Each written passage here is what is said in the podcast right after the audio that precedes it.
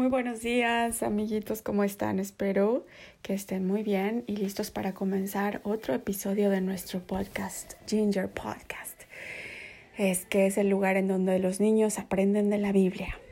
Hoy vamos a explorar un poco más la vida de Abraham, o Abraham en inglés, que era un hijo muy querido de Dios. ¿Se acuerdan que hablamos de la Torre de Babel en el episodio anterior? Después pasaron muchos años y los hombres y mujeres se multiplicaron y había uno de ellos que era en especial querido de Dios. Al principio se llamaba Abraham sin H y después Abraham con H. Por eso les dije en inglés Abraham, para que vieran cómo se pronuncia en inglés diferente. Dios le cambió el nombre a Abraham porque lo quería tanto y le dio tantos éxitos. Y cuando cambió su vida también le cambió el nombre. Qué interesante que Dios primero le dé un nombre o sus papás le hayan dado un nombre y Dios luego le cambia el nombre. Bueno, ¿qué pasó con Abraham? En alguna etapa de su vida Dios llamó a Abraham. Para muchos seres humanos llega un momento en el que Dios les habla. Puedes estar viendo la tele o rezando un poco, oyendo algo de música y de repente sientes a Dios en tu corazón que te dice algo. Esos momentos son muy importantes porque es cuando Dios habla con nosotros y yo te recomiendo que pongas mucha atención a lo que te está diciendo y si puedes hasta apuntarlo. Bueno, te voy a leer entonces en el Génesis, en el capítulo 12, Dios llama a Abraham. Dios le dijo que se fuera de su casa a Abraham y le dijo, haré de ti una nación grande y te bendeciré y engrandeceré tu nombre y serás bendición. Bendeciré a los que te bendijeren y a los que te maldijeren maldeciré y serán benditas en ti todas las familias de la tierra.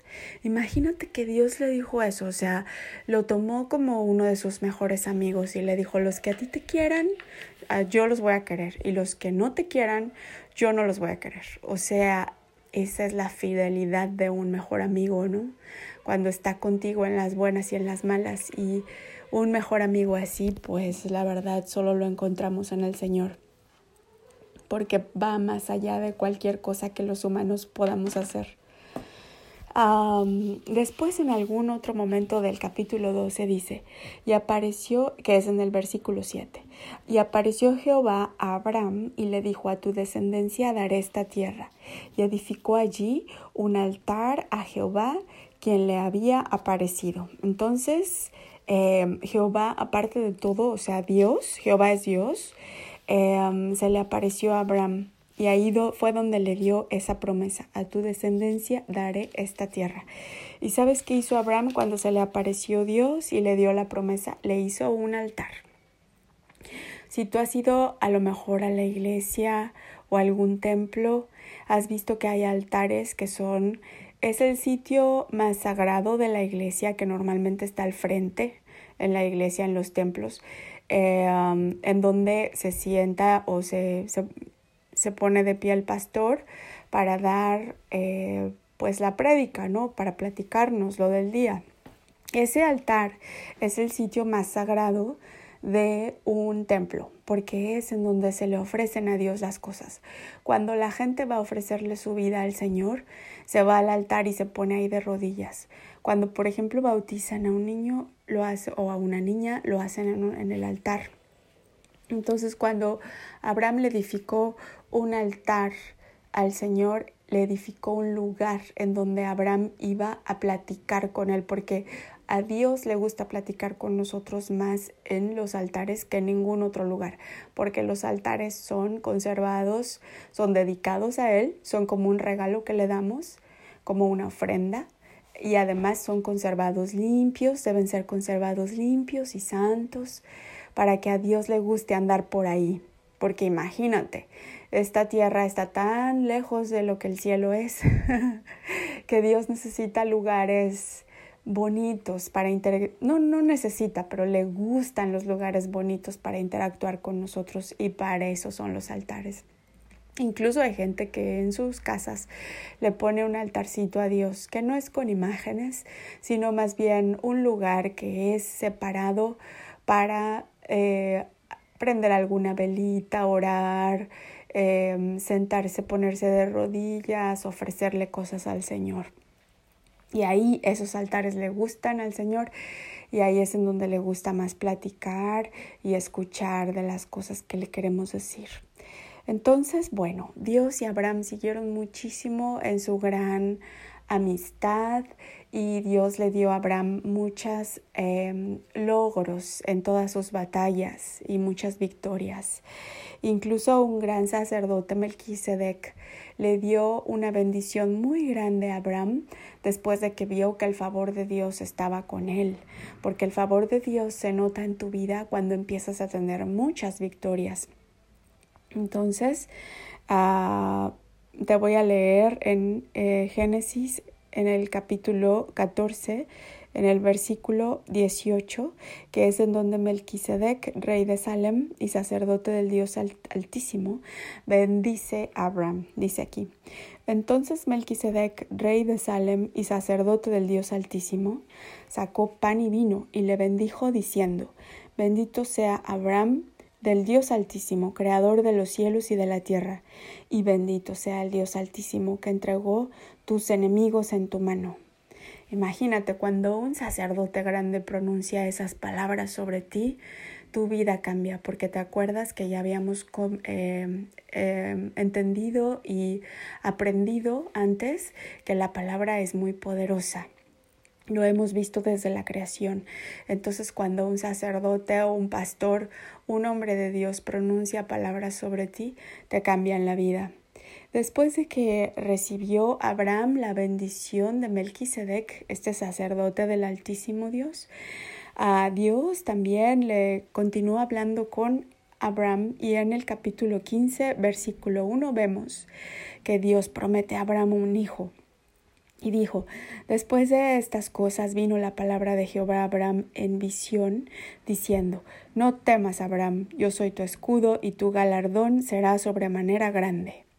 Y en el versículo 5 dice: y lo llevó fuera y le dijo: mira ahora los cielos, y cuenta las estrellas, si las puedes contar. Y le dijo: así será tu descendencia. Y creyó a Jehová, y le fue contado por justicia. Imagínate que Dios te diga un día: mira, sal, cuenta las estrellas, bueno, las puedes contar, así te voy a dar de juguetes. Imagínate, qué maravilla. O que te diga: así te voy a dar de días felices en tu vida. Bueno, pues Abraham le dijo: así de grande va a ser tu familia. Y de hecho, si estás oyendo este podcast, lo más seguro es que seas de esa gran familia también, pero bueno, más adelante todos seríamos una gran familia en nuestro Salvador Jesucristo, pero antes de que pasara todo eso, Abraham recibió esa promesa del Señor. Imagínate cuánto tiempo se quedó Abraham contando ahí las estrellas. Y entonces, bueno, Abraham tenía una mujer que se llamaba Sara, y pues los dos no tenían hijos y se hicieron más viejitos y seguían sin tener hijos. Ya estaban cerca de los 100 años. Y entonces pues normalmente la gente de esa edad ya no tiene hijos, ¿no? Imagínate andar corriendo detrás de un niño a los 100 años. ¡Uf, qué cansado! O detrás de una niña. Tú haces correr mucho a tu familia detrás de ti, por ejemplo. Te tienen que andar diciendo: haz tu tarea, cómete la cena, por favor, levanta tu cuarto. Imagínate a los 100 años tener que hacer todo eso. Por eso, cuando tus papás trabajan y te cuidan, pues hazles caso, porque es un oficio este de ser padre o madre muy cansado, pero muy bonito también. Entonces, bueno, sigamos con la historia.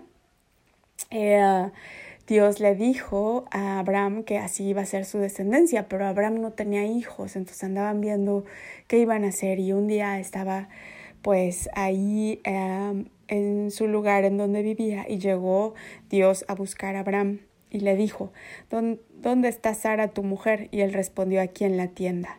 Y Dios dijo, estamos en el capítulo 18, en el versículo 9 y 10. Y Dios le dijo: de cierto volveré a ti, y según el tiempo de la vida, he aquí que Sara tu mujer tendrá un hijo. Y Sara escuchaba a la puerta de la tienda que estaba detrás de él. Y Abraham y Sara eran viejos, de edad avanzada. Y en el 12 dice: se rió pues Sara entre sí diciendo: después de que he envejecido, ¿tendré un hijo? Entonces Jehová dijo a Abraham: ¿por qué se ha reído Sara diciendo: ¿será cierto que he de dar a luz siendo ya vieja? Dar a luz significa tener hijos. ¿Hay para Dios alguna cosa difícil? Al tiempo señalado volveré a ti, y según el tiempo de la vida, Sara tendrá un hijo. Y entonces Sara negó diciendo: no me reí porque tuve miedo. Y él dijo: no es así, sino que sí te has reído. A veces te has reído en clase y tu maestra dice: ¿quién se rió? O tu maestro. Y tú dices: no, yo no me reí, pero ellos saben, ¿no? Pues así Dios también supo que Sara se había reído. Pero yo pienso que en el corazón de Sara, muy en lo profundo, ella supo que sí iba a tener un hijo, y también esa risa fue de disfrute, de cuando el Espíritu Santo hace que te ríes, porque cuando traes al Espíritu de Dios adentro es muy fácil reír. Vayamos al Génesis, al capítulo 21, nacimiento de Isaac. Visitó Jehová a Sara como había dicho, e hizo Jehová con Sara como había hablado. Ya ves, Dios siempre cumple su palabra. Y Sara concibió y dio a Abraham un hijo en su vejez, en el tiempo que Dios le había dicho. Y llamó a Abraham, aquí ya con H, el nombre de su hijo que le nació, que le dio a luz Sara, Isaac. Y Isaac. Entonces ya tenemos a dos. Abraham era un hombre muy querido por el Señor. Y el hijo de Abraham es Isaac. Apréndete bien, Abraham e Isaac, porque muchas veces los grandes profetas, que son los grandes amigos de Dios, se refieren a él como el Dios de Abraham y el Dios de Isaac y el Dios de otras personas que ya te iré contando. Pero Abraham e Isaac son dos de los hombres más maravillosos de los que nos habla la Biblia, junto con otros que ya te contaré. Yo tengo mis favoritos, y cuando empieces tú a leer la Biblia solita o solito, quizá vas a empezar a tener también tus favoritos. Pero así es como Isaac es el hijo de la risa, es el hijo de el joy. Joy es una palabra en inglés que significa disfrute, alegría profunda. Entonces, para mí, lo que la Biblia nos dice es que Isaac es el hijo de esa alegría profunda. ¿Tú qué opinas? Pero bueno, le damos muchas gracias a Dios por las vidas de Abraham y de Isaac, y la de todos sus hombres y mujeres maravillosas de la Biblia. Y esas vidas siguen naciendo. Quizá tú y yo somos uno de ellos. Quizá Dios tiene planes para ti. ¿Te has preguntado qué maravilla sería que Dios tenga planes de muchos éxitos y muchas alegrías y de muchas bendiciones en tu vida? Yo estoy segura que es así. Bueno, pues ese ha sido el capítulo de hoy. Que Dios te bendiga siempre, a ti y a tu familia. Muchas gracias por haber estado con nosotros, y pronto regresamos con otro capítulo para seguir aprendiendo y disfrutando. Mientras tanto, a disfrutar el día. Hasta pronto. Bye.